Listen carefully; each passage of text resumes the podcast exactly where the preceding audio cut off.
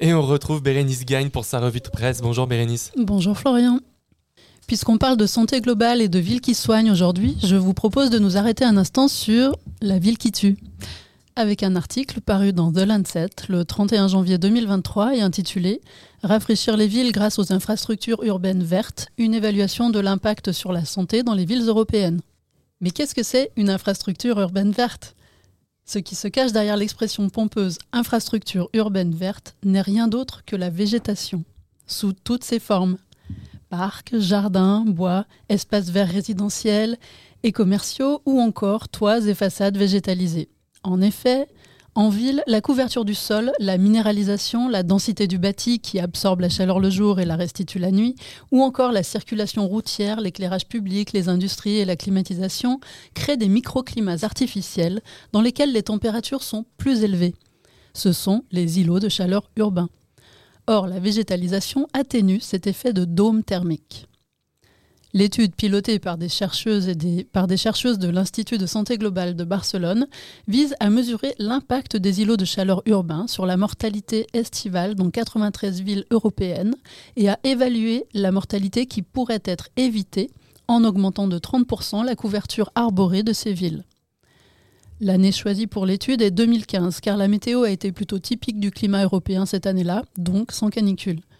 Cet été-là, la température moyenne dans les îlots de chaleur urbains a été supérieure de 1,5 degré par rapport aux autres espaces urbains, avec une nette différence entre le jour et la nuit, plus 0,6 degré en journée et plus 1,9 degré la nuit.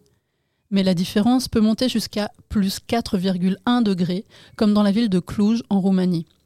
Ces chiffres se traduisent concrètement par une augmentation de la mortalité, en 2015, 4,33% des décès prématurés en été sont attribuables à ces élévations localisées de température. Mais alors Bérénice, que faire pour limiter ces effets néfastes des îlots de chaleur urbains? Mettre en place ces fameuses infrastructures urbaines vertes. La couverture arborée moyenne dans les villes européennes en 2015 était d'environ 15%. L'étude estime qu'en doublant cette végétalisation pour atteindre 30% des espaces urbains, un rafraîchissement de 0,4 degrés en moyenne pourrait être obtenu, avec des baisses de température allant jusqu'à 5,9 degrés par endroit. Avec une couverture arborée à 30%, le taux de mortalité attribuable aux îlots de chaleur urbains baisserait ainsi à 1,84% au lieu des 4,33% de décès prématurés avec une couverture arborée à 15%. Cette recherche a l'air d'enfoncer des portes ouvertes. Oui, on meurt moins de chaud quand on est au frais sous les arbres. Mais elle a le mérite de quantifier le nombre de morts évitables en intégrant la végétalisation dans la planification urbaine, c'est-à-dire qu'elle mesure le nombre de morts que nous acceptons si nous ne changeons pas nos manières de faire la ville. Les pilotes de cette étude reconnaissent qu'elles ont mené une enquête globale sur la population des villes sans analyser la mortalité en fonction de l'origine sociale. Mais c'est chose faite dans un autre article paru le 28 avril dernier dans Science et intitulé Exposition inégale aux canicules à Los Angeles, impact des espaces verts inégalitaires. Cette étude sur l'agglomération de Los Angeles confirme ce qu'on savait déjà. Plus un quartier est pauvre, plus il y fait chaud. Et ça marche aussi en France. Mais l'étude quantifie précisément cette inégalité.